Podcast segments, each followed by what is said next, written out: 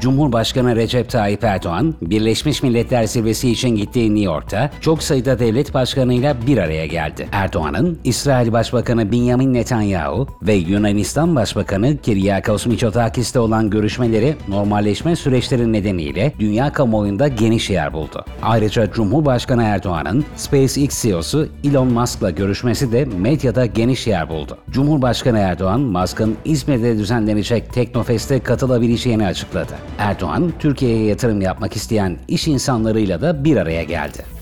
Cumhurbaşkanı Recep Tayyip Erdoğan, Birleşmiş Milletler Genel Kurulu'nda konuştu. Konuşmasında Birleşmiş Milletler'deki reform ihtiyacına dikkat çeken Erdoğan, daha adil bir dünya mümkün dedi. Dünya beşten büyüktür söylemini sürdüren Cumhurbaşkanı Erdoğan, Kuzey Kıbrıs Türk Cumhuriyeti'nin tanınması çağrısını yaparken, Karabağ'da yükselen gerilime de değinerek Karabağ Azerbaycan'dır açıklamasında bulundu. Azerbaycan ordusu 19 Eylül'de Karabağ'daki ayrılıkçı teröristlere karşı terörle mücadele operasyonu başlattı. Bir günlük operasyonda çok sayıda hedef etkisiz hale getirilirken ayrılıkçı teröristler silah bırakmayı kabullendi. 20 Eylül'de ise Azerbaycan yetkilileriyle Karabağ'daki Ermenilerin temsilcileri Yevlah şehrinde Karabağ Ermenilerinin Azerbaycan'a entegrasyonunu görüşmek üzere bir araya geldi. Görüşmelerden sonra Azerbaycan, Karabağ Ermenilerine gıda ve insani yardım malzemesi gönderdi.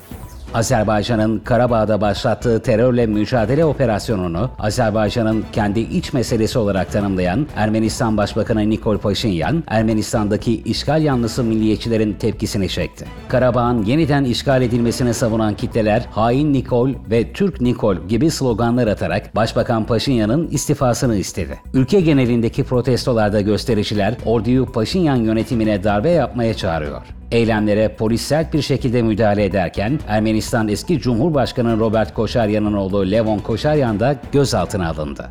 İşgalci İsrail'in teşvikiyle radikal Yahudiler İbrani Yeni Yılı bahanesiyle Mescid-i Aksa'ya baskın düzenleyip dini törenlerini gerçekleştirdi. Törende bir radikalin şofar üflediği görüldü. Bu eylem pek çok Müslüman ülke tarafından kınandı.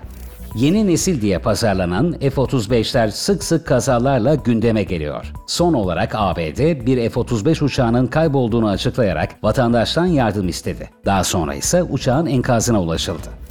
Ayrılıkçı Sih örgütü Halistan Kurtuluş Gücü'nün yöneticisi Hardep Singh Ninjar Kanada'da öldürüldü. Kanada Başbakanı Justin Trudeau Hindistan'ı suçladı. Bunun üzerine Yeni Delhi yönetimi Kanada'ya vize vermeyi durdurdu. İki ülke arasındaki krizin ardından Yeni Delhi'deki Kanada Büyükelçiliği'nin önündeki güvenlik önlemleri arttırıldı.